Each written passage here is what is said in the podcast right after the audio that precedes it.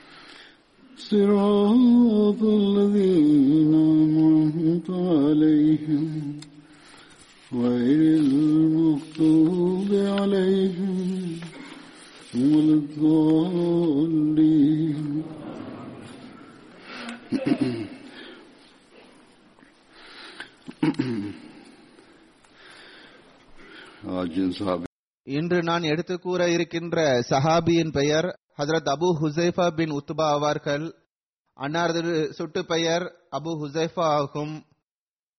இவர்களது பெயர்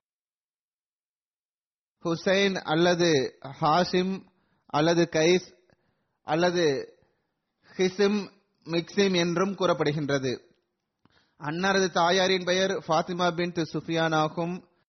அன்னார் நீண்ட உயரத்தை உடைய அழகிய தோற்றத்தை கொண்டிருந்தார்கள். ஹஸ்ரத் நபிகள்நாயகம் சல்லா அலிசல்லாம் அவர்கள் தாரே அருக்கமீருக்கு வருகை தருவதற்கு முன்னர் இஸ்லாத்தை ஏற்றுக்கொண்டிருந்தார்கள். ஆரம்ப காலத்தில் இஸ்லாத்தை ஏற்றுக்கொண்டவர்களில் ஒருவர் ஆவார். இதை பற்றி எடுத்துக் கூறியவாறு ஹஜரத் மிர்சா பஷீர் அகமது சாஹிப் எம்ஏ அவர்கள் எழுதியுள்ளார்கள். அபு ஹுசைஃபா பின் உத்பா அவர்கள் பனு உமையாவை சார்ந்தவர்கள் ஆவார். அன்னாரது தந்தையின் பெயர் உத்துபா பின் ரபியா ஆகும். குறைசிகளின் தலைவர்களில் ஒருவராக இருந்தார். ஹஜரத் அபுபக்கர் அவர்களின் ஹிலாஃபத் காலகட்டத்தில் பொய்யனான முசைலாமாவுடன் நடைபெற்ற யமாமா போரில் ஹசரத் அபு ஹுசைஃபா அவர்கள் ஷஹீதானார்கள். ஹசரத் அபு ஹுசைஃபா அவர்கள் அபிசீனியாவை நோக்கி செய்யப்பட்ட இரண்டு ஹிஜ்ரத்திலும் கலந்து கொண்டார்கள். அன்னாரது மனைவி சஹலா பின் சுஹைல் அவர்களும் அன்னாருடன் ஹிஜ்ரத் செய்தார்கள். அபிசீனியாவிற்கு ஹிஜ்ரத் செய்தது தொடர்பாக அது எவ்வாறு நடைபெற்றது ஏன் நடைபெற்றது என்பது தொடர்பாக இதற்கு முன்னரும் எடுத்துக் கூறப்பட்டுள்ளது. இங்கும் சுருக்கமாக நான் எடுத்துக் கூறுகின்றேன். பல்வேறு வரலாற்று நூல்களிலிருந்தும் ஹதீசுகளிலிருந்தும் கருத்துக்களை ஒன்று சேர்த்து அன்னார் எடுத்து கூறிய விஷயங்களிலிருந்து பயன்பெற்றவாறு சில விஷயங்களை நான் எடுத்து கூறுவேன் அன்னார் எழுதுகின்றார்கள் முஸ்லிம்கள் மீது இழைக்கப்பட்ட துன்பங்கள் அதன் உச்சத்தை அடைந்த போது குறைசிகள் துன்பம் இழைப்பதில் முன்னேறிக் கொண்டே சென்றபோது ஹஜரத் பெருமானார் சல்லல்லாஹ் அலைசல்லம் அவர்கள் முஸ்லிம்களிடம் அபிசீனியாவிற்கு ஹிஜ்ரத் செய்யுமாறு கூறினார்கள். மேலும் அன்னார் கூறினார்கள் அபிசீனியாவின் மன்னர் நேர்மை மற்றும் நீதியை விரும்பக்கூடியவராவார். அவரது ஆட்சியில் எவர் மீதும் அநீதி இழைக்கப்பட மாட்டாது. அந்த காலத்தில் அபிசீனியாவில் வலுவான ஒரு கிறிஸ்துவ ஆட்சி இருந்தது. அங்குள்ள மன்னர் நஜ்ஜாசி என்று அழைக்கப்பட்டார். அபிசீனியாவுடன் அரபு நாடுகளின் வணிக தொடர்பு இருந்தது. இவர்கள் ஹிஜ்ரத் செய்த அந்த நேரத்தில் அங்கு மன்னராக இருந்தவரின் பெயர் அசமா ஆகும். அவர் ஒரு நேர்மையான ஆற்றல் மிக்க மன்னராக திகழ்ந்தார். எவ்வாறு இருப்பினும் முஸ்லிம்கள் மீது இழைக்கப்பட்ட அநீதி அதன் உச்சத்தை அடைந்த போது பெருமானார் சல்லா அலிசல்லாம் அவர்கள் முஸ்லிம்களிடம் ஹிஜ்ரத் செய்வதற்கு ஆற்றல் பெற்றவர்கள் அபிசீனியாவிற்கு ஹிஜ்ரத் செய்யுங்கள் என்று கூறினார்கள்.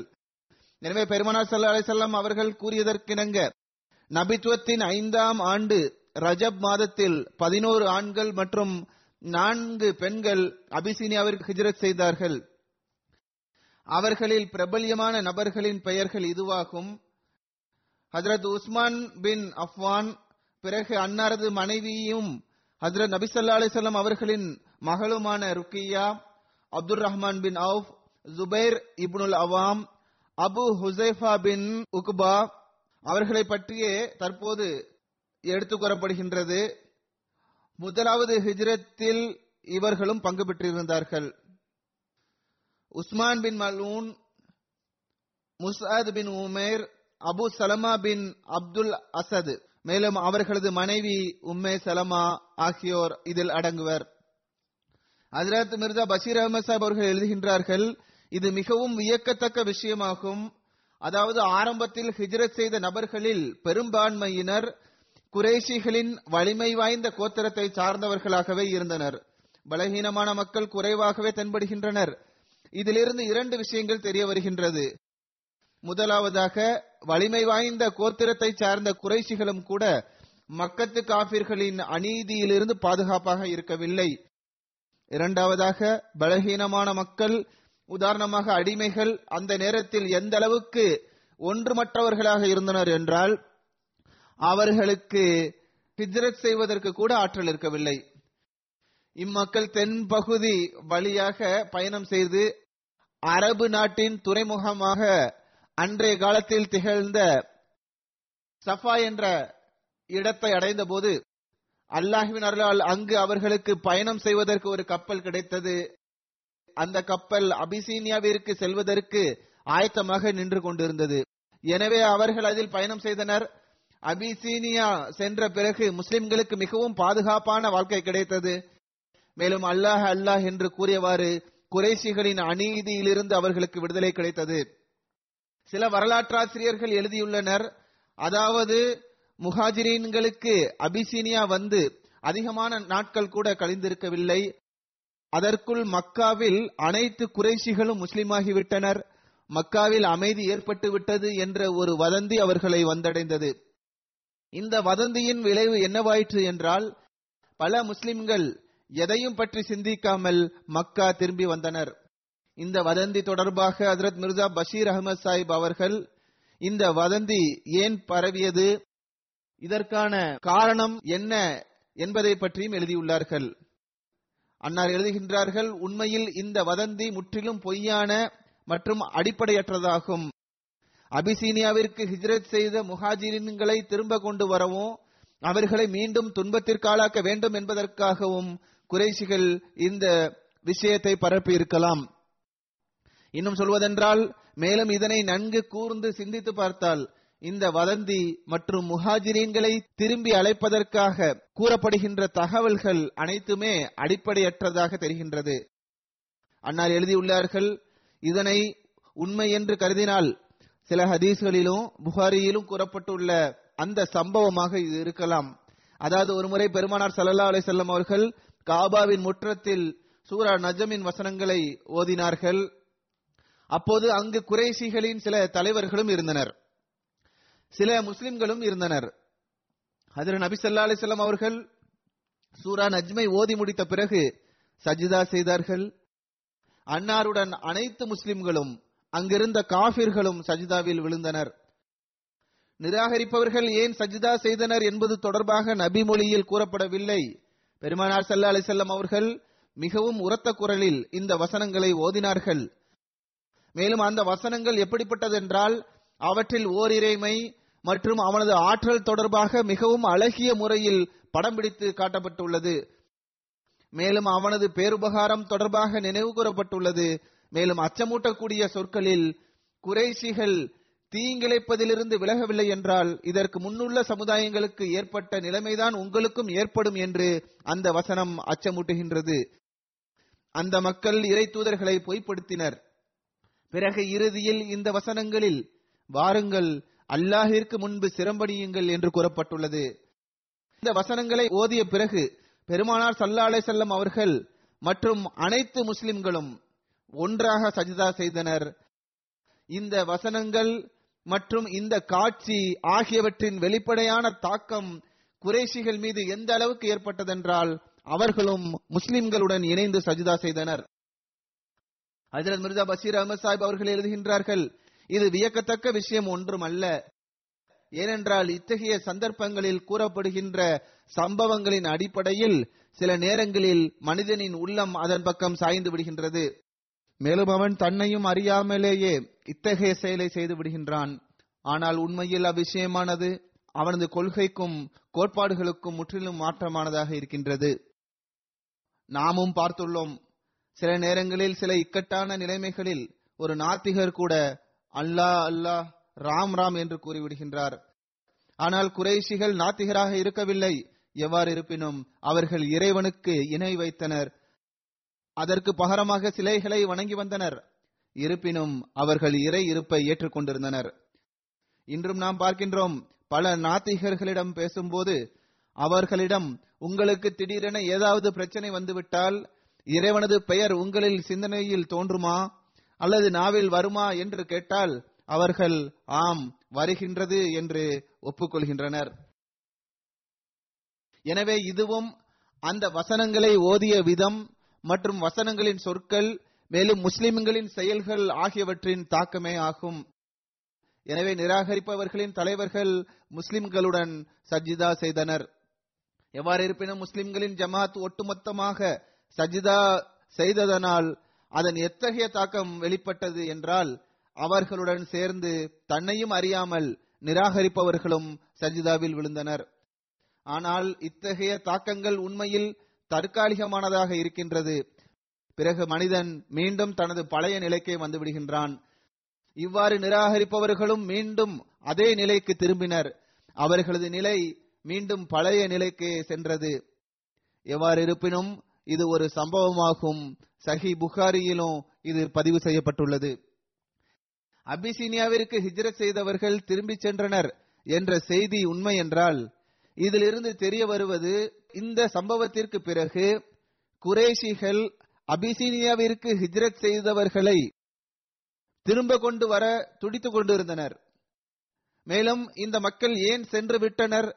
நமது கைகளில் இருந்து தப்பி விட்டனர் என்று ஏங்கி இருந்தவர்கள் மக்கத்து குறைஷிகள் முஸ்லிமாகிவிட்டனர் மேலும் இப்போது மக்காவில் முஸ்லிம்களுக்கு பாதுகாப்பு இருக்கின்றது என்று அவர்கள் சுயமே இந்த வதந்தியை பரப்பியிருக்கலாம். இந்த செய்தி அபிசீனியாவிற்கு ஹிஜ்ரத் செய்தவர்கள் வரை சென்றடைந்ததும் அவர்கள் மிகவும் மகிழ்ச்சியுற்றனர். இந்த செய்தியை கேள்விப்பட்டதுமே அவர்கள் மகிழ்ச்சியில் எதை பற்றியும் சிந்திக்காமல் திரும்பி வந்துவிட்டனர். ஆனால் அவர்கள் மக்காவிற்கு அருகில் வந்தபோதுதான் உண்மை நிலை அவர்களுக்கு தெரிய வந்தது.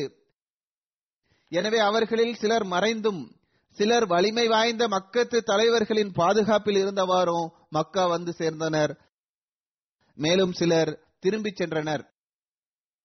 ஆக குறைசிகள் முஸ்லிமாகிவிட்டனர் என்ற வதந்தியில் ஏதாவது உண்மை இருக்குமென்றால் அது சூரா நஜ்மின் வசனத் ஓதிய போது சஜிதா செய்தவர்களை பற்றி எடுத்துக் கூறப்பட்ட அந்த அளவில் மட்டுமே அது உண்மையாக இருக்கின்றது. எவ்வாறு இருப்பினும் அல்லாஹ்வே நன்கறிவான் அபிசீனியாவிற்கு ஹிஜ்ரத் செய்தவர்கள் திரும்பி வந்திருந்தாலும் கூட அவர்களில் பெரும்பான்மையினர் திரும்பி சென்று விட்டனர் ஏனென்றால் குறைஷிகள் துன்பம் இழைப்பதில் நாளுக்கு நாள் முன்னேறிக் கொண்டே இருந்தனர். மேலும் அவர்களது அநீதி நாளுக்கு நாள் அதிகரித்துக் கொண்டே இருந்தது. எனவே பெருமனார் சல்லா அலி செல்லம் அவர்களின் கூற்றிற்கேற்ப மற்ற முஸ்லிம்களும் மறைந்து மறைந்து ஹிஜ்ரத் செய்ய ஆயத்தமாயினர். மேலும் சந்தர்ப்பத்தை பயன்படுத்தி மெதுவாக அங்கிருந்து வெளியேறினர். இவ்வாறு இந்த ஹிஜ்ரத் செய்பவர்களின் தொடர் ஆரம்பமானது. இறுதியாக அவர்களில் அபிசீனியா ஹிஜ்ரத் செய்தவர்களின் எண்ணிக்கை நூறை எட்டியது. அவர்களில் பதினெட்டு பேர் பெண்கள் அடங்குவர். மக்காவில் பெருமனார் சல்லா அலி செல்லம் அவர்களுடன் சிலரே எஞ்சியிருந்தனர். இந்த இடம்பெயர்தலை சில வரலாற்றாசிரியர்கள் அபிசீனியாவிற்கு இரண்டாவது முறையாக செய்யப்பட்ட ஹிஜ்ரத் என்றும் கூறுகின்றனர். அவ்வாறே பிறகு மதீனாவிற்கு ஹிஜ்ரத் செய்வதற்கான அனுமதி கிடைத்தபோது போது ஹசரத் அபு ஹுசைஃபா மற்றும் அவர்களால் விடுதலை செய்யப்பட்ட அடிமையான சாலிம் அவர்களும் மதீனாவிற்கு ஹிஜ்ரத் செய்தனர். முதலில் அபிசீனியாவிற்கு இவர்கள் ஹிஜ்ரத் செய்தனர். பிறகு இவர்கள் திரும்பி வந்தனர். பிறகு இரண்டாவது ஹிஜ்ரத்தில் மதினாவிற்கு இவர்கள் இருவரும் ஹிஜ்ரத் செய்தனர். அங்கு இவர்கள் ஹசரத் அப்பாஸ் பின் பிஷர் என்பவரது வீட்டில் தங்கினார்கள். ஹஜரத் நபி சல்லா அலிசல்லாம் அவர்கள் ஹஜரத் அபு ஹுசைஃபா மற்றும் அப்பாது பின் பிஷர் ஆகிய இருவருக்கும் இடையில் சகோதரத்துவ பந்தத்தை ஏற்படுத்தினார்கள். அப்துல்லா பின் ஜஹஷ் படையுடன் ஹசரத் அபு ஹுசைஃபா அவர்களும் இருந்தார்கள். இந்த படை தொடர்பான சம்பவம் சீரத் ஹாத்தமுன் நபியின் என்ற நூலில் குறிப்பிடப்பட்டுள்ளது. அதனையும் நான் இங்கு குறிப்பிடுகின்றேன். மக்கத்து தலைவர்களில் ஒருவனான குல்ஸ் பின் ஜாபிர் பின் ஃபஹரி குறைஷிகளின் ஒரு படையுடன் மதீனாவின் நகர்ப்புறத்திலிருந்து மூன்று மைல் தொலைவில் உள்ள ஒட்டகங்களை பராமரிக்கும் இடத்தின் மீது தாக்குதல் தொடுத்தான். முஸ்லிம்களின் ஒட்டகங்களை திருடி சென்று விட்டான். பெருமானார் சல்லா அலிசலம் அவர்களுக்கு இது பற்றி தெரிய வந்ததும் ஜயித் பின் ஹாரிசா அவர்களை தமக்கு பின்னால் அமீராக நியமித்து முஹாஜிரின்களின் ஜமாத்தை தன்னுடன் அழைத்துக் கொண்டு அவனை பின்தொடர்ந்தார்கள். பதர் போர் மைதானத்திற்கு அருகிலுள்ள சஃபான் என்ற இடம் வரை அன்னார் அவனை பின்தொடர்ந்தார்கள். ஆனால் அவன் தப்பித்து ஓடிவிட்டான். இந்த போரை முதலாவது பதர் போர் என்றும் கூறுகின்றனர். எழுதப்பட்டுள்ளது குல்ஸ் பின் ஜாபிரின் இந்த தாக்குதல் தற்செயலாக நடைபெற்ற ஒன்றல்ல. அதாவது ஏதோ ஒரு காட்டருபி வந்து தாக்குதல் தொடுத்து விட்டார் அல்லது அறியாமையில் தாக்குதல் நடத்தப்பட்டு விட்டது திருட வேண்டும் என்ற நோக்கத்தில் தாக்குதல் நடைபெற்றது என்பது கிடையாது. மாறாக நபிசல்லா அலிஸ்லாம் அவர்களுக்கு பாதிப்பை ஏற்படுத்த வேண்டும் என்பது அவனது குறிப்பான எண்ணமாக இருந்தது. ஆனால் முஸ்லிம்கள் விழிப்படைந்ததை பார்த்து அவன் அந்த ஒட்டகங்களை விட்டுவிட்டு தப்பி சென்று விட்டான். மக்கத்து குறைசிகள் மதினாவில் முஸ்லிம்களை தேடி தேடி அழிக்க வேண்டும் என்று எண்ணம் கொண்டிருந்தது இந்த சம்பவத்திலிருந்து நமக்கு தெரிய வருகின்றது. குல்ஸ் பின் ஜாபிரின் தாக்குதலானது முஸ்லிம்களை மிகவும் அச்சத்திற்குள்ளாக்கியது. ஏனென்றால் மதினா மீது நாங்கள் தாக்குதல் தொடுப்போம். தாக்குதல் தொடுத்து முஸ்லிம்களை அழித்து விடுவோம் என்று குறைஷிகளின் தலைவர்கள் ஏற்கனவே மிரட்டல் விடுத்திருந்தனர். இதனால் முஸ்லிம்கள் மிகுந்த கவலைக்கு ஆளாகினர். இந்த அபாயகரமான சூழ்நிலையை கண்டு பெருமானார் சல்லல்லா அலி செல்லம் அவர்கள் குறைஷிகளின் செயல்பாடுகளை அவர்களுக்கு அருகில் இருந்தவாறு அவர்களது திட்டம் என்ன? அவர்களது எண்ணம் என்ன என்பதை அறிய வேண்டும் என்றும் அவர்களை பார்ப்பதற்காக எப்படிப்பட்ட திட்டத்தை தீட்ட வேண்டும் என்றால் அவர்களுக்கு அருகிலிருந்து அவர்களை பற்றிய செய்தி குறித்த நேரத்தில் கிடைத்துக் கொண்டிருக்க வேண்டும். மேலும் இவ்வாறு மதீனாவை எல்லாவிதமான தாக்குதலின் அபாயகரமான நிலைமையிலிருந்தும் பாதுகாப்பாக வைக்க வேண்டும் என்று அன்னார் எண்ணினார்கள். எனவே இதற்காக பெருமானார் சல்லா அலிசல்லாம் அவர்கள் எட்டு நபர்களை கொண்ட முஹாஜிரின்களின் ஒரு குழுவை தயார் செய்தார்கள். மேலும் குறைஷிகளின் மறைமுகமான எண்ணங்கள் தொடர்பாக செய்தியை பெறுவதற்கு எளிதாக இருக்கும் வகையில் இந்த குழுவில் குறைஷிகளின் பல்வேறு கோத்திரத்தை சார்ந்தவர்களை நியமித்தார்கள்.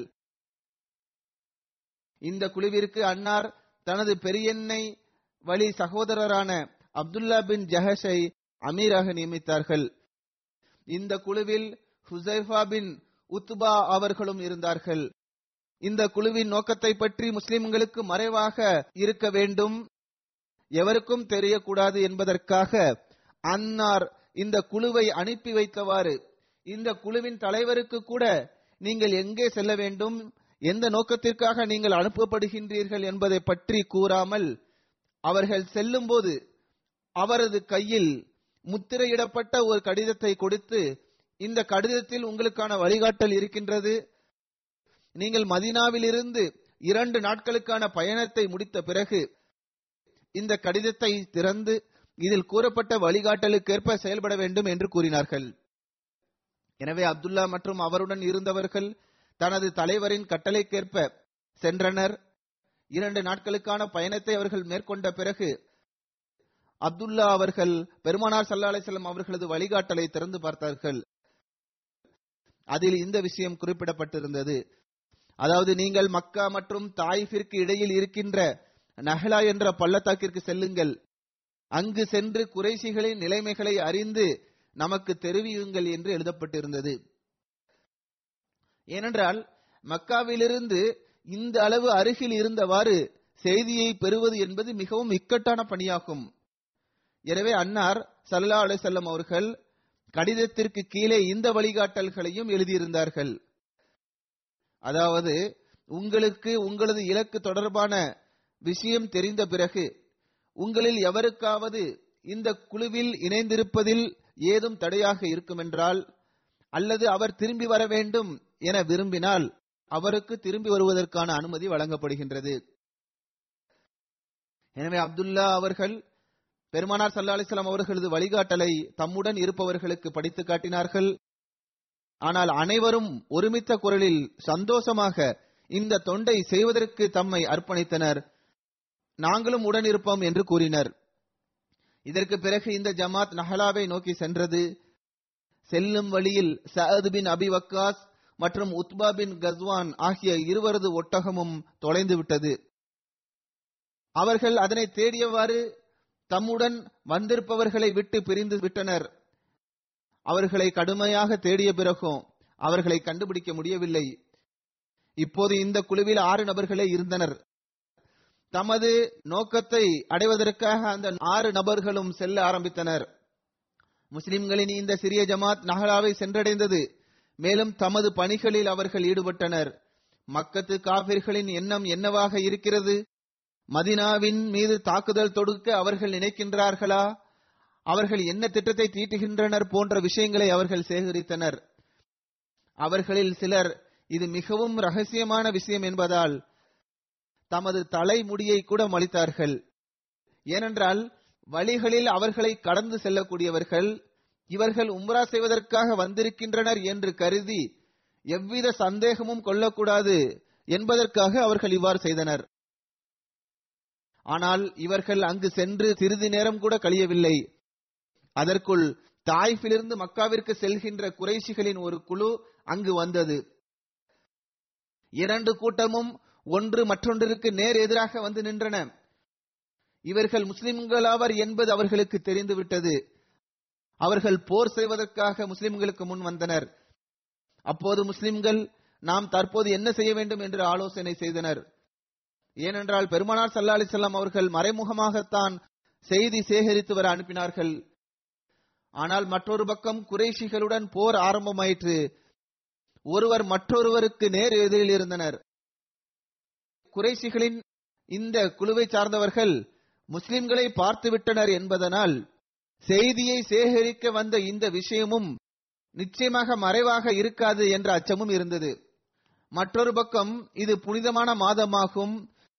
புனிதமான மாதத்தின் இறுதி நாட்களாக இருந்தது. இந்த நாட்களில் அரபுகளின் நடைமுறைக்கேற்ப எவ்வித போர்களும் நடைபெறக்கூடாது என்று முஸ்லிம்கள் கருதினர். மேலும் சிலர் ரஜப் மாதம் கழிந்துவிட்டது ஷஃபான் மாதம் துவங்கிவிட்டது என்றும் கருதினர். சில அறிவிப்புகளில் இந்த குழு ஜமாதில் ஆஹிரில் அனுப்பப்பட்டது. ஆனால் இந்த நாள் ஜமாதியின் நாளா அல்லது ரஜப் நாளா என்ற சந்தேகமே இருந்தது என்று வந்துள்ளது. ஆனால் மற்றொரு பக்கம் நஹ்லா என்ற இந்த பள்ளத்தாக்கும் புனிதத்தன்மை வாய்ந்த அந்த பகுதிக்குள்ளேயே அமைந்திருந்தது. இன்று ஏதாவது ஒரு முடிவு எடுக்கப்படவில்லை என்றால் நிச்சயமாக இந்த குழு நாளை புனித இடத்திற்குள் நுழைந்துவிடும். எனவே இந்த எல்லா விஷயங்களையும் சிந்தித்து ஆறு முஸ்லிம்களும் எடுத்த முடிவு என்னவென்றால் இந்த குழுவின் மீது தாக்குதல் நடத்தி அவர்களை கைது செய்ய வேண்டும். அல்லது அவர்களை கொலை செய்துவிட வேண்டும் என்பதாகும். எனவே அவர்கள் அல்லாஹ்வின் பெயரால் தாக்குதல் தொடுத்தனர். இதன் விளைவாக நிராகரிப்பாளர்களில் ஒருவரான அமர் பின் ஹசரமி கொல்லப்பட்டான். இரண்டு நபர்கள் கைது செய்யப்பட்டனர். ஆனால் நான்காவது நபர் ஓடிவிட்டான். முஸ்லிம்களால் அவனை பிடிக்க முடியவில்லை.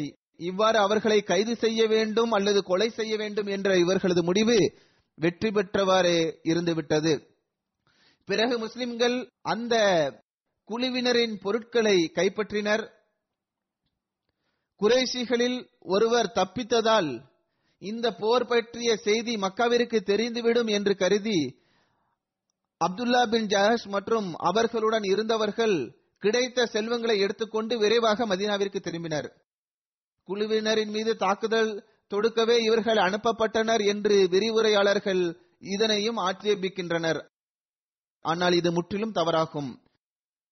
எவ்வாறு இருப்பினும் உண்மை என்னவென்றால் சஹாபாக்கள் குழுவினர் மீது தாக்குதல் தொடுத்துள்ளனர் என்ற செய்தி பெருமானார் சல்லா அலிஸ்லாம் அவர்களுக்கு தெரிய வந்ததும் அன்னார் கடுமையாக கோபமுற்றார்கள் அறிவிப்பில் வருகின்றது இந்த ஜமாத் பெருமானார் சல்லா அலிஸ்லாம் அவர்களிடத்தில் வந்து நடந்த அனைத்து சம்பவங்களையும் பற்றி கூறியதும் அன்னார் கடுமையாக கோபமுற்றார்கள் மேலும் கூறினார்கள் நான் உங்களுக்கு புனிதமான இடத்தில் சண்டையிடுவதற்கு அனுமதி தரவில்லை. இவ்வாறு அன்னார் போர் செல்வங்களிலிருந்து நான் இதில் எதையும் பெறவும் மாட்டேன் என்றும் மறுத்துவிட்டார்கள். எனவே அப்துல்லா மற்றும் அவருடன் இருந்தவர்கள் மிகுந்த கவலைக்கு ஆளாகினர். மேலும் அவர்கள் அல்லாஹ் மற்றும் அவனது ரசூலின் கோபத்தினால் அழிந்து விட்டோம் என்று கருதினர். மிகுந்த அச்சம் அவர்களிடம் ஏற்பட்டது. மதினாவில் இருந்த சஹாபாக்களும் அவர்களை கடிந்தனர். உங்களுக்கு கட்டளையிடப்படாத பணியை நீங்கள் செய்துள்ளீர்கள். நீங்கள் புனிதமான மாதத்தில் புனிதமான நகரத்தில் சண்டையிட்டுள்ளீர்கள். ஆனால் இந்த திட்டத்தில் உங்களுக்கு போர் செய்வதற்கான எந்த கட்டளையும் கொடுக்கப்படவில்லையே என்று அவர்கள் கூறினர். மறுபக்கம் முஸ்லிம்கள் புனித நகரத்தின் கண்ணியத்தை அவமதித்து விட்டார்கள் என்று குறைசிகள் கூச்சலிட்டனர்.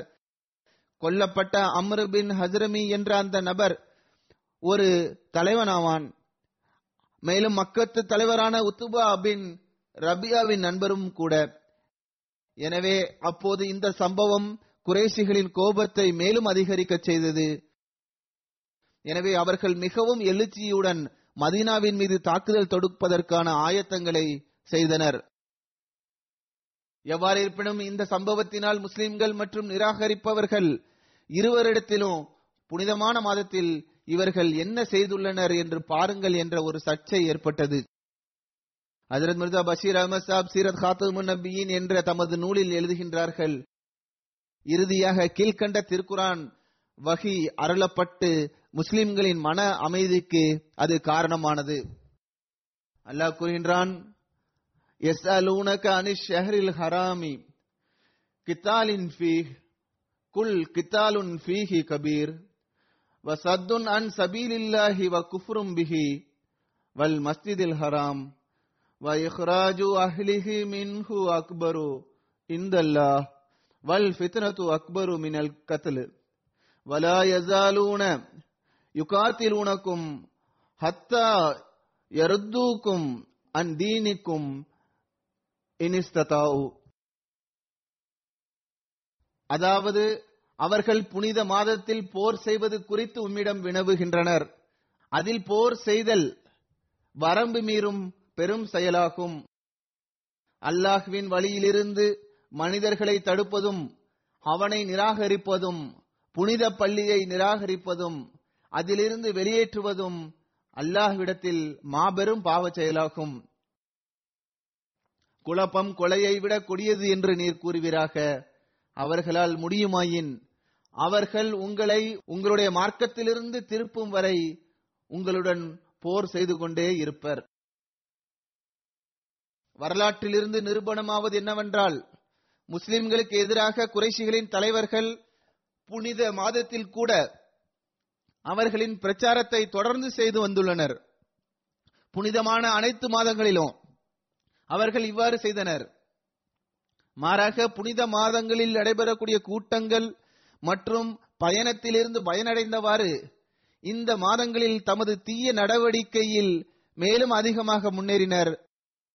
மேலும் வெட்கமில்லாமல் தமது உள்ளத்திற்கு ஆறுதல் அளிப்பதற்காக இந்த புனிதமான மாதத்தை அதன் இடத்திலிருந்து இங்கும் அங்கும் மாற்றி விடுவர்.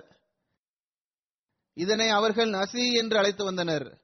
மக்கா வெற்றி கொள்ளப்பட்ட நாள் வரை இவர்கள் முஸ்லிம்களுடன் இவ்வாறே நடந்து கொண்டனர். மாறாக எதிர்ப்பில் உச்சத்தை அவர்கள் வெளிப்படுத்தினர். அதனால் மிர்சா பஷீர் அஹமத் சாப் அவர்கள் இந்த சொற்களையே பயன்படுத்தியுள்ளார்கள். அவர்கள் ஹுதேபியா உடன்படிக்கையின் காலகட்டத்திலும் கூட புனித இடத்தில் முஸ்லிம்களின் நட்பு கோத்திரத்தின் மீது வாளால் தாக்குதல் தொடுத்தனர். பிறகு முஸ்லிம்கள் அவர்களுக்கு உதவி செய்வதற்காக சென்ற போதும் அவர்களுக்கு எதிராகவும் புனிதமான மாதத்தில் அவர்கள் வாளை பயன்படுத்தினர். ஆக அல்லாஹ் திருக்குறானில் அருளிய இந்த பதில் நிச்சயமாக முஸ்லிம்களுக்கு ஆறுதல் தரக்கூடியதாகவே இருந்தது. பிறகு குறைசிகளும் எதிர்ப்பில் கடுமை காட்டவில்லை. இதற்கிடையில் அவர்களை சார்ந்தவர்கள் தமது இரு கைதிகளை விடுவிப்பதற்காக மதினா வந்தடைந்தனர். ஆனால் சாது பின் அபிவக்காஸ் மற்றும் உத்துபா தற்போது வரை திரும்பி வரவில்லை. அவர்களது ஒட்டகம் காணாமல் போயிருந்தது. எனவே பெருமானார் சல்லா அலிசல்லாம் அவர்களுக்கு அதனால் மிகுந்த அச்சம் இருந்தது.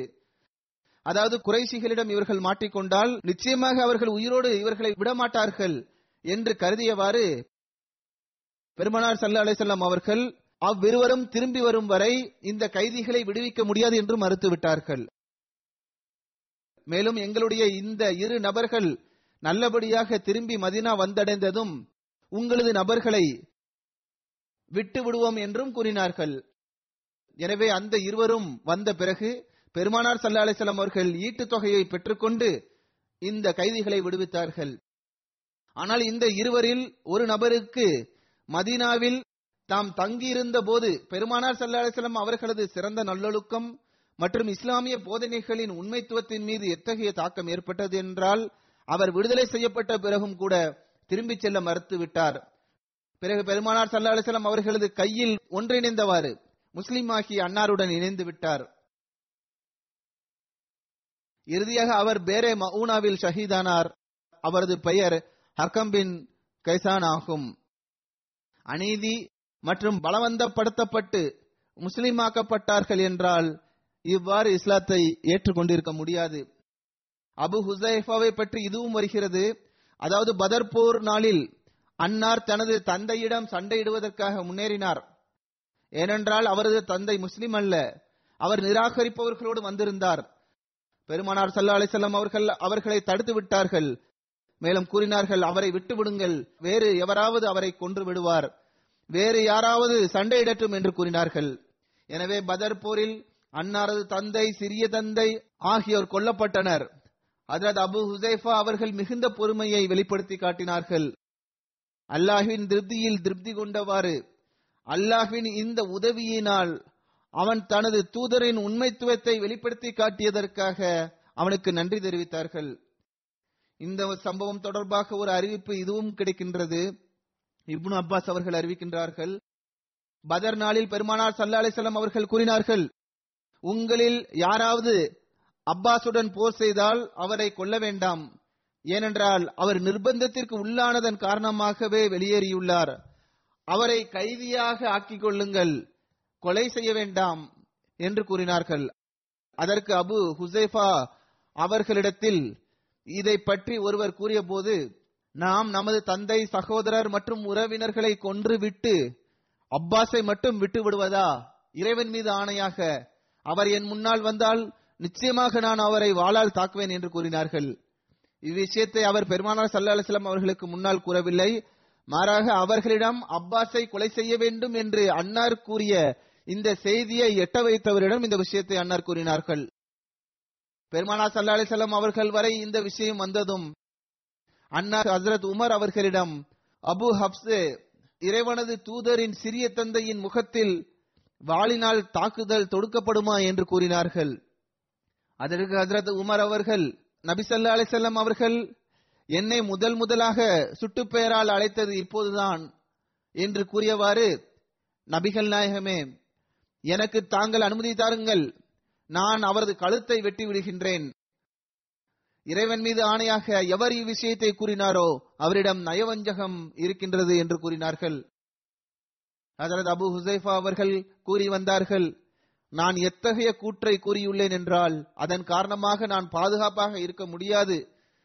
நான் எப்போதும் அவருக்கு அஞ்சியவாறே இருப்பேன். அதற்கு முன்பாக இஸ்லாத்திற்காக நான் ஷஹீதாக வேண்டும்.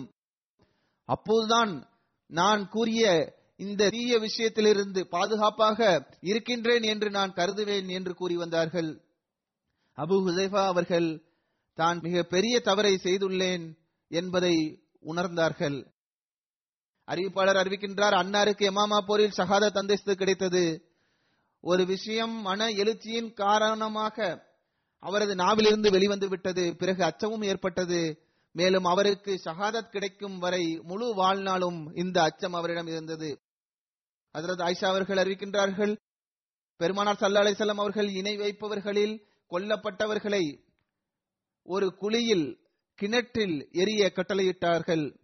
எனவே அவர்கள் அதில் எரியப்பட்டனர் பெருமானார் சல்லா அலிஸ்லாம் அவர்கள் அவர்களுக்கு அருகில் நின்றவாறு கிணறே உங்கள் இறைவன் உங்களிடம் செய்த வாக்குறுதியை நீங்கள் உண்மை என்று கண்டுவிட்டீர்களா? மேலும் அன்னார் கூறினார்கள் என்னுடைய இறைவன் என்னிடம் செய்த இந்த வாக்குறுதியை நான் நிச்சயமாக உண்மையாக கண்டேன் என்று கூறினார்கள். எவ்வாறு இருப்பினும் அன்னார் கூறினார்கள் அல்லாஹ் என்னிடம் அவர்களுக்கு தண்டனை வழங்குவேன். உமக்கு எதிரில் அவர்களுக்கு வெற்றியை வழங்க மாட்டேன் என்று அவன் செய்த வாக்குறுதியை நான் உண்மையானதாக கண்டேன் என்று கூறினார்கள். அப்போது சஹாபாக்கள் பெருமானார் சல்லா அலிஸ்லாம் அவர்களே நீங்கள் மரணித்து போனவர்களை பார்த்தா கூறுகின்றீர்கள் என்று கேட்டார்கள். அதற்கு அன்னார் உங்களது இறைவன் உங்களிடம் அளித்த வாக்குறுதியை இவர்கள் நிச்சயமாக அறிந்து கொண்டார்கள் என்று கூறினார்கள். அன்னாரது கூற்றிற்கிணங்க அவர்களை கிணற்றில் போடப்பட்ட போது ஹசரத் அபு ஹுசைஃபா அவர்களின் முகத்தில் விருப்பமில்லாதது போன்ற சில அறிகுறிகள் தென்பட்டன. ஏனென்றால் அவர்களது தந்தையும் அந்த கிணற்றில் எரியப்பட்டிருந்தார். பெருமானார் சல்லா அலிசல்லாம் அவர்கள் அபு ஹுசைஃபாவே இறைவன் மீது ஆணையாக உங்கள் தந்தையுடன் நடந்து கொண்ட முறை உங்களுக்கு விருப்பமில்லாதது போன்று தெரிகின்றது என்று கூறினார்கள். அதற்கு அபு ஹுசைஃபா அவர்கள் அல்லாஹின் தூதர் அவர்களே அல்லாஹின் மீது ஆணையாக எனக்கு அல்லாஹ் மற்றும் ரசூல் தொடர்பாக எந்த சந்தேகமும் இல்லை. ஆனால் எனது தந்தை வீரமிக்கவர் உண்மையாளர் மற்றும் சிறந்த வழிகாட்டி ஆவார் அவர் தமது எண்ணத்தில் எதை சரியாக கருதுகின்றாரோ அதை சரி என்று நினைத்து அவ்வாறு செயல்படுவார். ஆனால் அவரிடம் தீய எண்ணம் எதுவும் இருக்கவில்லை. அவரது மரணத்திற்கு முன்பாக அவருக்கு இஸ்லாத்தின் பக்கம் அல்லாஹ் வழிகாட்ட வேண்டும் என்று நான் விரும்பினேன். ஆனால் அவ்வாறு நடப்பது இப்போது சாத்தியமற்றது என்பதை நான் பார்க்கின்றேன். அவருக்கு ஏற்பட்ட முடிவானது என்னை துக்கத்தில் ஆழ்த்திவிட்டது என்று கூறினார்கள். அதற்கு பெருமானார் சல்லா அலிசல்லாம் அவர்கள் அபு ஹுசைஃபாவின் பங்கில் அவருக்கு நன்மையை வேண்டி துவா செய்தார்கள். அதற்கு அபு ஹுசைஃபா அவர்கள் அனைத்து போர்களிலும் பெருமானார் சல்லா அலிசல்லாம் அவர்களுடன் பங்கு பெற்றார்கள். ஹசரத் அபுபக்கர் அவர்களின் கிலாபத் காலகட்டத்தில் யமாமா போரில் தமது ஐம்பத்தி மூணு அல்லது ஐம்பத்தி நாலாவது வயதில் அன்னார் ஷஹீதானார்கள். இப்போது நான் கடந்த நாட்களில் வஃபாத்தான ஜமாத்தின் நீண்டகால தொண்டர் தில்லியைச் சார்ந்த பேராசிரியர் சவுத் அகமது கான் சாஹிப் அவர்களை பற்றி எடுத்துக் கூறுவேன். இருபத்தி ஒன்னு ஜனவரி அன்று இறைவனடி சேர்ந்தார்கள். இன்னால் இல்லாஹி வ இன்னா இலேஹி ராஜீவன் அன்னாரது தந்தை தில்லியை சார்ந்த ஹசரத் முகமது ஹசன் எஹசான் அவர்கள் ஹசரத் வாக்களிக்கப்பட்ட மசி அலிசலாம் அவர்களின் சஹாபி அவர்கள் அதே போன்று அன்னாரது பாட்டனார் பட்டியாலாவின் ஆசிரியரான ஹசரத் மெஹமூத் ஹசன் கான் சாஹிப் அவர்களும் வாக்களிக்கப்பட்ட மசி அலிசலாம் அவர்களின் சஹாபி ஆவார்கள் ஹசரத் வாக்களிக்கப்பட்ட மசி அலிசலாம் அவர்கள் முன்னூத்தி பதிமூணு சஹாபாக்களின் அட்டவணையில் எண் முன்னூத்தி ஒன்னில் அன்னாரது பெயரை மௌலவி மஹமூத் அகமது கான் சாஹிப் முதர்ரிஸ் முலாசிம் பட்டியாலா என்று குறிப்பிட்டுள்ளார்கள். அதில் வாக்களிக்கப்பட்ட மசி அலைசலாம் அவர்கள் சிராஜே முனீர் என்ற தமது புத்தகத்தில் விருந்தினர் இல்லம் மற்றும் தேநீர் போன்றவை ஆயத்தம் செய்வதற்கான சந்தாவின் வருகை என்ற அட்டவணையின் தலைப்பில் அன்னாரது பெயரை மௌலவி மஹமூத் ஹசன் கான் சாஹிப் பட்டியாலா என்று குறிப்பிட்டுள்ளார்கள். பேராசிரியர் சவுத் கான் சாஹிப்பின் தந்தை மதிப்பிற்குரிய தில்லியை சார்ந்த ஹசரத் முகமது ஹசன் சாஹிப் இஹ்சான் அவர்களின் வயது பத்து பன்னெண்டாக இருந்தபோது அவர்களுக்கு ஹுத்பா இல்ஹாமியா சந்தர்ப்பத்தில் காதியான் சென்று இந்த வியக்கத்தக்க அடையாளத்தை தமது கண்களால் சுயமே பார்ப்பதற்கான நர்பாகியம் கிடைத்தது.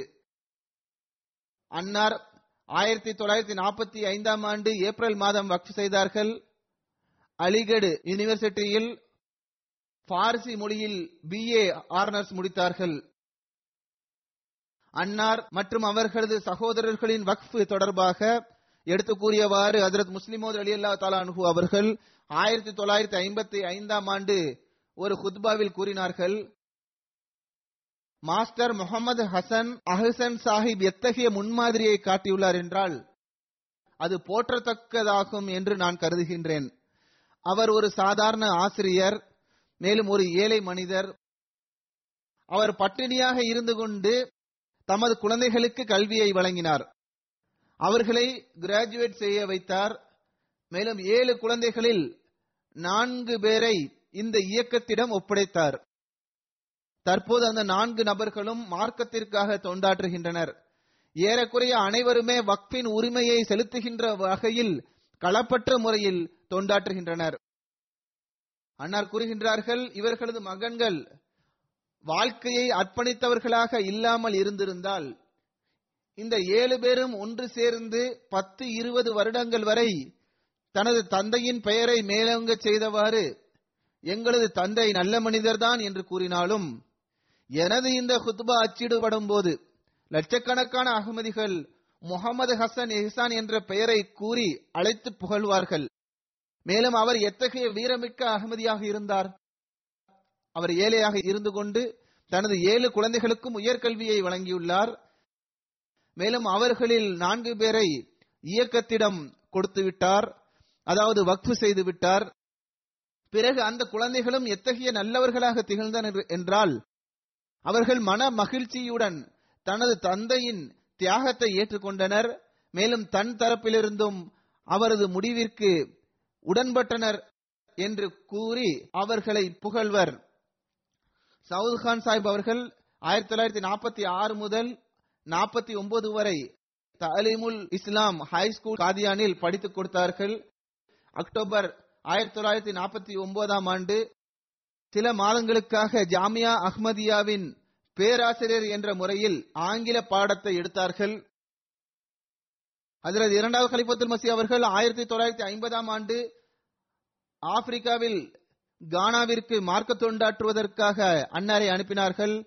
அன்னார் அஹ்மதியா செகண்டரி ஸ்கூலின் முதல் வைஸ் பிரின்சிபல் ஆவார்கள்.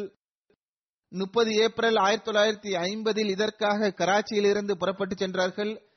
முப்பது ஜூன் அன்று கமாசி சென்றடைந்தார்கள். அதாவது மே மற்றும் ஜூன் ஆகிய இரண்டு மாதங்கள் பயணம் செய்து சென்று சேர்ந்தார்கள். இன்று நாமோ ஐந்து ஆறு மணி நேரங்களில் சென்று விடுகின்றோம். ஜூலை ஒன்னாம் தேதியிலிருந்து கமாசியில் உள்ள அஹ்மதியா செகண்டரி ஸ்கூலில் படித்துக் கொடுக்க ஆரம்பித்தார்கள். அவர்களது பயணம் ஏன் இவ்வளவு நீண்டதாக இருந்தது என்பது தொடர்பாக அன்னாரது மருமகன் இர்ஃபான் கான் அவர்கள் எழுதுகின்றார்கள் முதலில் அன்னார் ரப்வாவிலிருந்து கானா சென்றார்கள். இரண்டு மாதம் கடினமான கஷ்டத்திற்கு பிறகு கமாசி சென்றடைந்தார்கள். அந்த காலத்தில் பல கப்பல்கள் மாறி மாறித்தான் பயணம் செய்து பயணத்தை முழுமை செய்ய வேண்டியது இருந்தது விமானம் மூலம் அல்ல. மாறாக கப்பல் மூலமாக சென்றார்கள். எனவே அன்னார் கராச்சியிலிருந்து அதற்காக சென்றார்கள். சாப்பிடுவதற்கு எதுவும் இல்லாத நூத்தி அறுபது ரூபாய் பயணச்சீட்டை அன்னார் வாங்கி அதில் கானா வரை பயணித்தார்கள். மேலும் இவ்வாறு கானா வரை பயணிப்பதற்கு அன்னார் கப்பல் மட்டுமின்றி பஸ் டிராக்டர் மூலமாக சென்று இறுதியாக நைஜீரியாவை வந்தடைந்தார்கள். அங்கிருந்து விமானம் மூலமாக ஐம்பத்தி ஐந்து பவுண்டிற்கான பயணச்சீட்டை பெறுவதற்காக அன்னார் தனது டிராலி மற்றும் இதர பொருட்களை விற்றுவிட்டார்கள். எஞ்சியிருந்த பொருட்களை ஒரு போர்வையில் கட்டினார்கள். பிறகு நைஜீரியா மிஷனை சார்ந்தவர்கள் கானாவிற்கான பயணச்சீட்டை அன்னாருக்கு பெற்றுக் கொடுத்தார்கள். ஆயிரத்தி தொள்ளாயிரத்தி ஐம்பதில் நைஜீரியாவிற்கு விமானம் மூலம் பயணம் செய்தது தமது பொருட்களை விற்றுதான் அவர்கள் பயணம் செய்தார்கள். பிறகு பஸ்ஸில் கானா வரை சென்றார்கள். ஆயிரத்தி தொள்ளாயிரத்தி ஐம்பதில் தென்னாப்பிரிக்கா மற்றும் வட ஆப்பிரிக்கா மற்றும் ஹாலாந்திற்கு எட்டு முபல்லிகளை அனுப்புவது தொடர்பான குறிப்பில் தாரிகே அகமதியத்தில் அன்னாரது பெயர் முதலாவது பெயராக குறிப்பிடப்பட்டுள்ளது. அங்கு முதல் எண் சவுத் அகமது கான் சாஹிப் ஹிஜ்ரி ஆயிரத்தி முன்னூத்தி இருபத்தி ஒன்பதாம் ஆண்டு இருபத்தி ஐந்தாம் தேதி கானாவிற்காக அனுப்பப்பட்டார்கள் என்று எழுதப்பட்டுள்ளது. அதில் முஸ்லிமோது அவர்களின் கூற்றிற்கேற்ப அன்னார் பாகிஸ்தான் திரும்பி வந்தார்கள். பஞ்சாப் பல்கலைக்கழகத்தில் வரலாற்றில் எம்ஏ செய்தார்கள். இந்த இடைப்பட்ட காலத்தில் அன்னாரது தந்தை ஆயிரத்தி தொள்ளாயிரத்தி ஐம்பத்தி ஐந்தில் மரணமடைந்தார்கள். அன்னார் கானாவில் இருக்கும்போது அவர்களது தந்தை வஃத்தானார்கள். ஆயிரத்தி தொள்ளாயிரத்தி அறுபத்தி ரெண்டில் மீண்டும் கானாவில் பணியமர்த்தம் செய்யப்பட்டார்கள். பிறகு அங்கு அறுபத்தி எட்டு வரை மார்க்க தொண்டாற்றுவதற்கான நர்பாகியம் கிடைத்தது. மூன்றாவது கலிஃபத்துல் மசி அவர்களின் அனுமதியுடன் அன்னார் ஐரோப்பாவிற்கு சுற்றுப்பயணம் செய்தபோது ரப்வாவில் உள்ள மஸ்ஜித் முபாரக்கில் மக்ரிப் தொழுகைக்கு பிறகு தல்கீனே அமல் என்ற பெயரில் ஒரு கூட்டம் நடைபெற்று வந்தது. தினமும் பதினைந்து நிமிடங்கள் சொற்பொழிவாற்றப்படும். இந்த நிகழ்ச்சி ஜூலை ஏழாம் தேதியிலிருந்து ஆரம்பமானது. அந்நிகழ்ச்சி மிகவும் ஆர்வத்துடன் கேட்கப்பட்டு வந்தது. அறிவுபூர்வமான நிகழ்ச்சியாக இருந்தது. அந்த கூட்டத்தில் சொற்பொழிவாற்றிய பல மார்க்க அறிஞர்களில் அன்னாரும் ஒருவராவார். ஆண்டு மாநாட்டின் சந்தர்ப்பத்தில் மொழியாக்கத்திற்கான அமைப்பு நிறுவப்பட்டது. இதன் அடிப்படையில் அன்னாருக்கு அதரத் மூன்றாவது ஹலிஃபத்துல் மசீர் அஹமகுல்லா அவர்களின் சொற்பொழிவை ஆங்கில மொழியில் மொழிபெயர்க்கும் நர்பாக்கியம் கிடைத்தது. ரப்பாவில் நடைபெற்ற கடைசி ஆண்டு மாநாடு வரை அன்னார் இந்த தொண்டை செய்து வந்தார்கள். ஆயிரத்தி தொள்ளாயிரத்தி அறுபத்தி எட்டாம் ஆண்டு பாகிஸ்தான் வந்த பிறகு ஹஜரத் மூன்றாவது ஹலிஃபத்துல் மசீர் ரஹமஹுல்லா அவர்கள் அன்னாரிடம் தாலீமுல் இஸ்லாம் காலேஜில் பாடம் நடத்தும் பொறுப்பை வழங்கினார்கள். ஆயிரத்தி தொள்ளாயிரத்தி அறுபத்தி எட்டில் வழங்கினார்கள். அதில் நான்காவது ஹலிஃபத்துல் மசி ரமஹுல்லா அவர்கள் ஒரு வருடம் ஜாமியா அஹ்மதியாவில் ஆங்கில ஆசிரியராக அன்னாரை நியமித்தார்கள். ஜாமியா அஹ்மதியாவில் அன்னார் பணியமர்த்தப்பட்ட போது அன்னார் தாலிமுல் இஸ்லாம் காலேஜில் பேராசிரியராக தொன்றாட்டிக் கொண்டிருந்தார்கள். ரெண்டு மார்ச் ஆயிரத்தி தொள்ளாயிரத்தி எண்பத்தி ஏழில் ஜாமியா அஹ்மதியாவில் பணி செய்ய துவங்கினார்கள். ஒரு வருடம் வரை இந்த தொண்டை அன்னார் செய்தார்கள். அன்னாரின் மூத்த சகோதரரும் அல் ஃபசல் பத்திரிகையின் ஆசிரியராக இருந்து சில வருடங்களுக்கு முன்பு மரணமடைந்த மசூது கான் சாஹிப் அவர்கள் கூறி வந்தார்கள் எங்களது சகோதரர் சவுத் அகமது மொபைல் லைப்ரரி ஆவார் அவர் அதிக விஷயங்களை தெரிந்திருந்தார். அறிவுபடுத்த நபர் ஆவார்.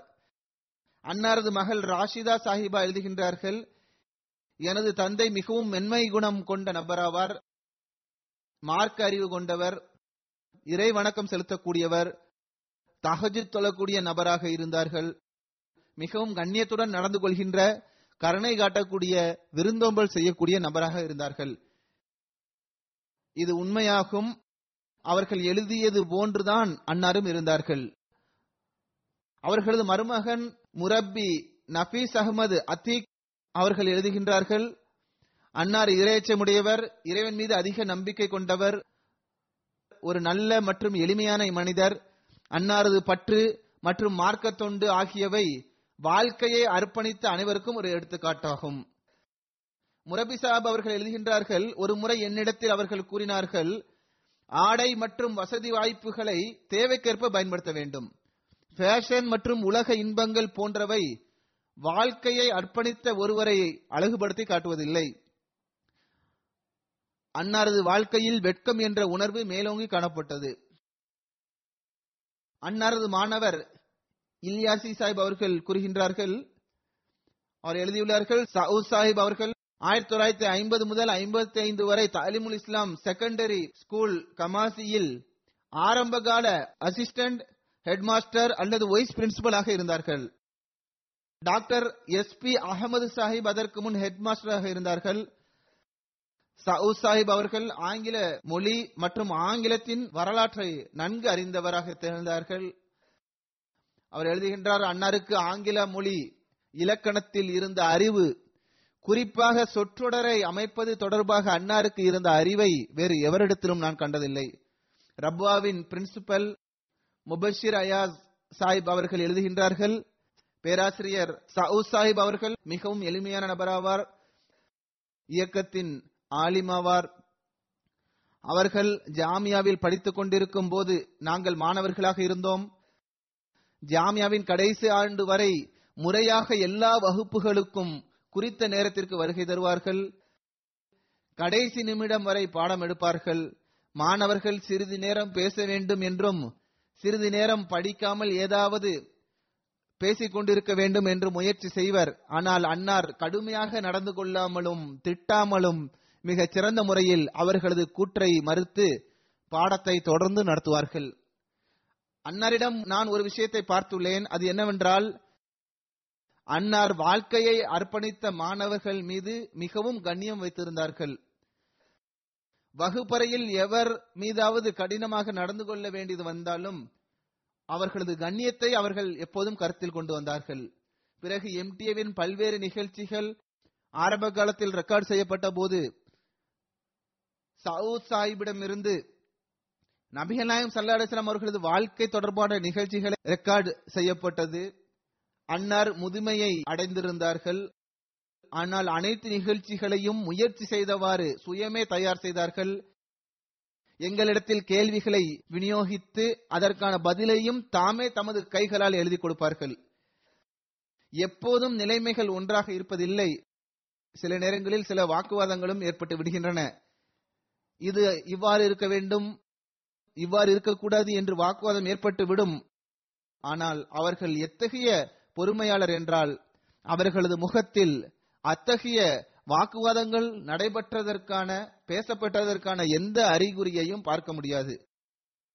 எவராவது கடினமாக பேசினாலும் அதை அவர்கள் செவிமடுப்பதில்லை. புன்சிரிப்பு செய்தவாறு நிகழ்ச்சிகளை மீண்டும் துவங்குவார்கள். எதிலிருந்து நிறுத்தப்பட்டதோ அங்கிருந்து மீண்டும் ரெக்கார்டை ஆரம்பம் செய்வார்கள். அன்னாரது மரணத்திற்கு பிறகு அவர்களது அண்டை வீட்டில் வசிக்கக்கூடியவர் ஃபஸ்லே இலாஹி மலிக் சாஹிப் கதறி கதறி அழுதவாறு அனைவருக்கும் இத்தகைய அண்டை வீட்டுக்காரர் கிடைப்பதில்லை என்று கூறினார். அன்னார் மிகுந்த எளிமையான நபராவார் மார்க்க அறிவு படைத்தவர். அன்னார் தமக்கு பின்னால் ஒரு மகள் மற்றும் இரண்டு மகன்களை நினைவாக விற்று சென்றுள்ளார்கள். அன்னார் ஒரு மகன் சஅத் சவுத் சாஹிப் யூகேவின் ஒரு ஜமாத்தின் தலைவராக தொண்டாற்றிக் கொண்டிருக்கின்றார்கள்.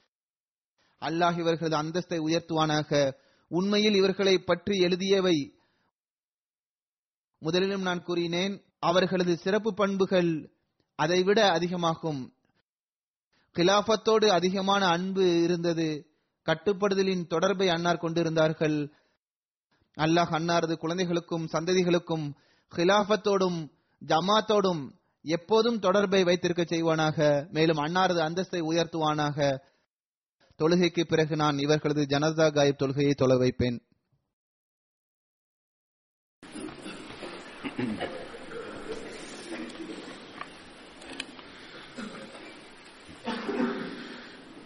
الحمد لله الحمد لله نحمده ونستعينه ونستغفره ونؤمن به ونتوكل عليه ونعوذ بالله من شرور أنفسنا ومن سيئات أعمالنا.